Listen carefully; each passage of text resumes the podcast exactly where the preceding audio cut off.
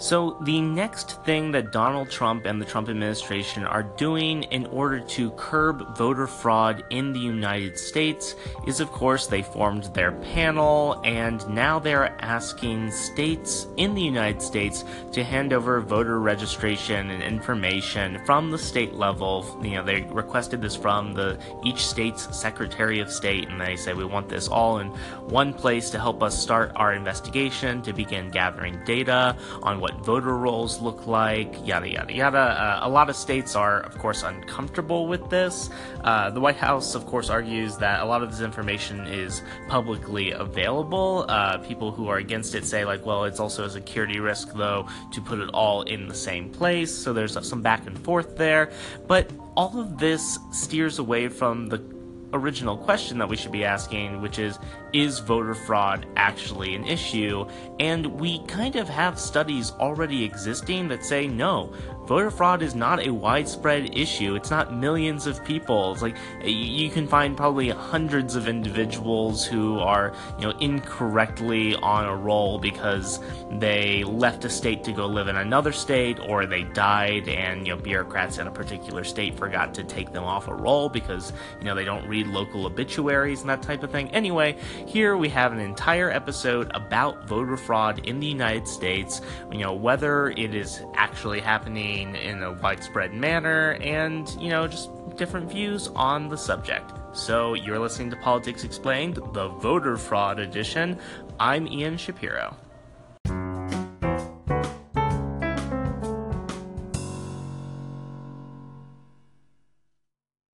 President Trump claims that as many as 5 million individuals voted illegally in the 2016 presidential election. To follow up on this claim, the White House has recently announced the creation of a presidential commission led by Vice President Mike Pence to investigate voter fraud in the United States.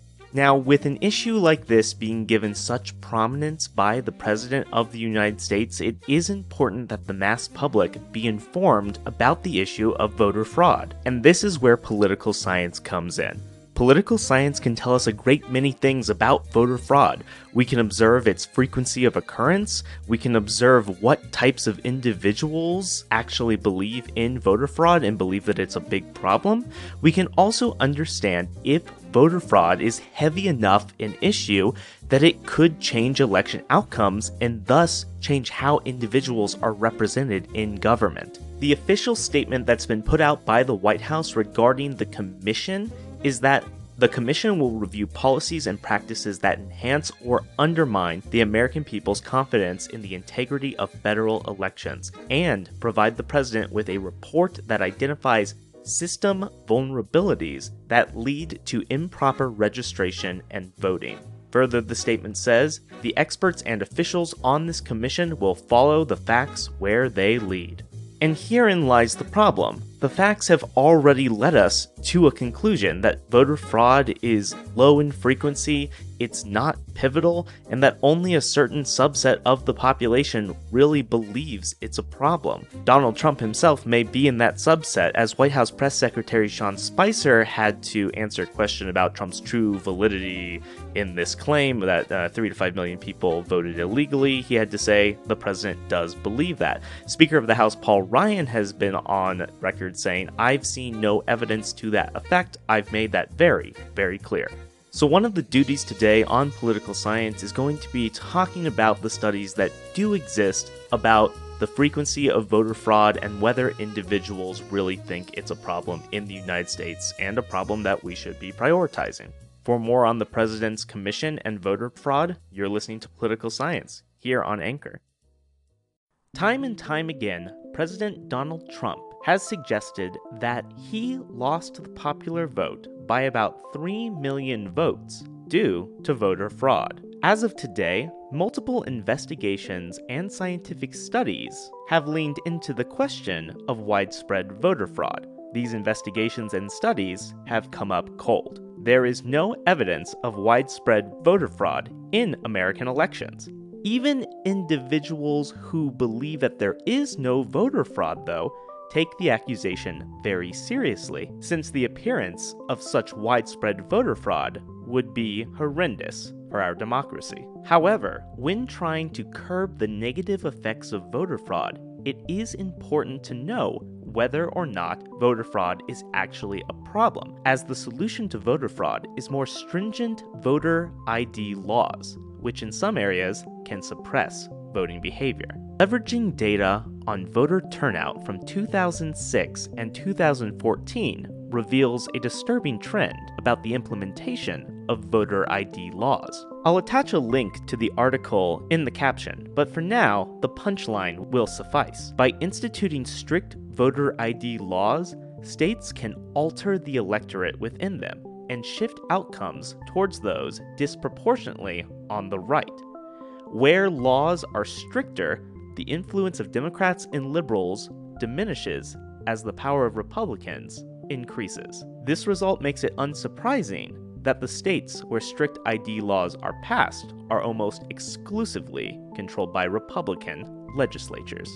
While this finding on its own is not damning to the implementation of voter ID laws, this finding, accompanied with zero evidence of widespread voter fraud, does not make a super compelling evidence for those in favor of stricter ID laws, especially at the national level.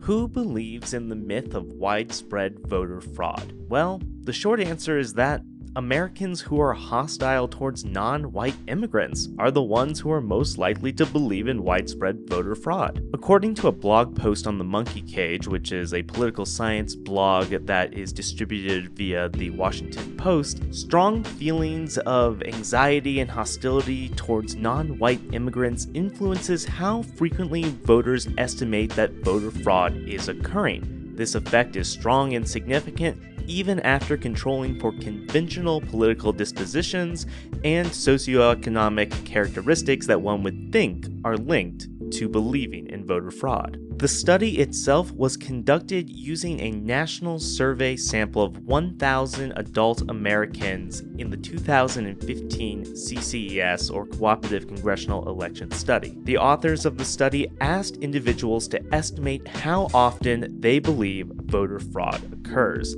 They defined voter fraud in this case as perceptions of how much people think US elections include non citizen voting, voting more than once, and voting while pretending to be someone else. Also, for the purposes of this study, the main independent variable, animosity and hostility towards immigrants, is operationalized as believing that immigrants increase crime, reduce the use of the English language, dampen US citizens' political influence in the system, and do not deserve any more special treatment or favors from government.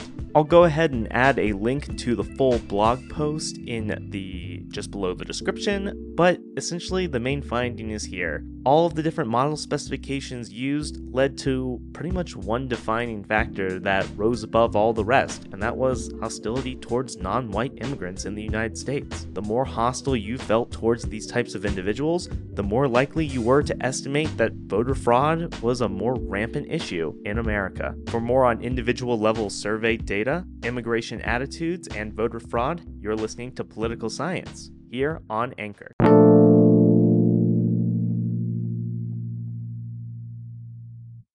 One of the strongest pieces of evidence against the claim that there is widespread voter fraud is that there is no evidence of widespread voter fraud. That's right, there is no good empirical evidence that voter fraud occurs in any kind of meaningful way that it could plausibly have an impact on elections in the United States.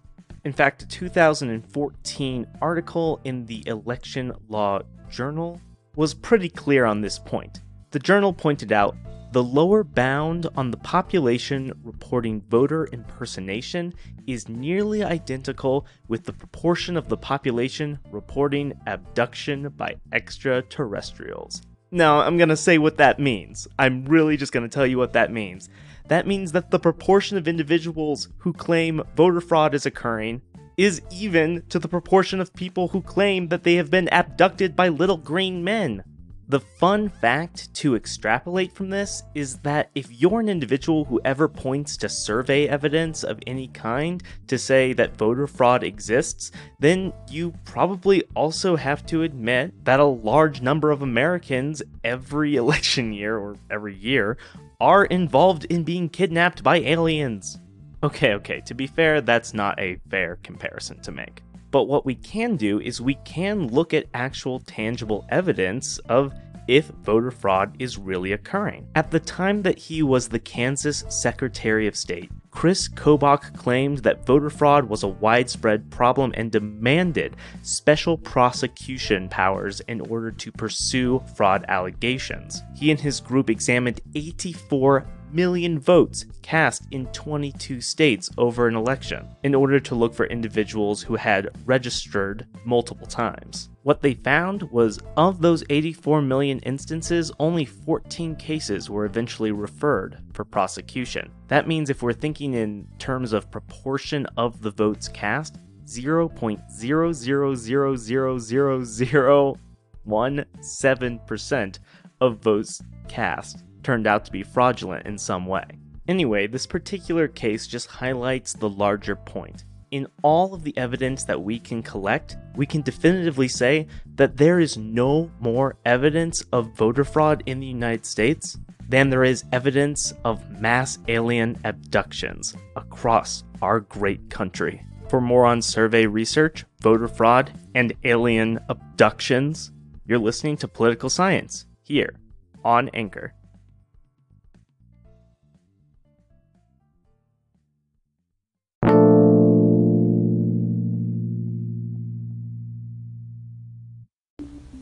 So there you go. I hope our discussion today on voter fraud and the political science view on the matter was informative, educational, and most of all, fun. If you have any questions related to political science, polling, particular topics in American politics, go ahead and call into the station, start a nice fun conversation with me here on political science. Also, don't forget to favorite the station so that you can stay informed each and every day about what's going on in the news and what scientists like me are saying about it. Come on, you know you want to listen to political science every single day because it is great bar hopping talk. Yeah. Until next time, I'm Ian Shapiro, and you're listening to Political Science here on Anchor.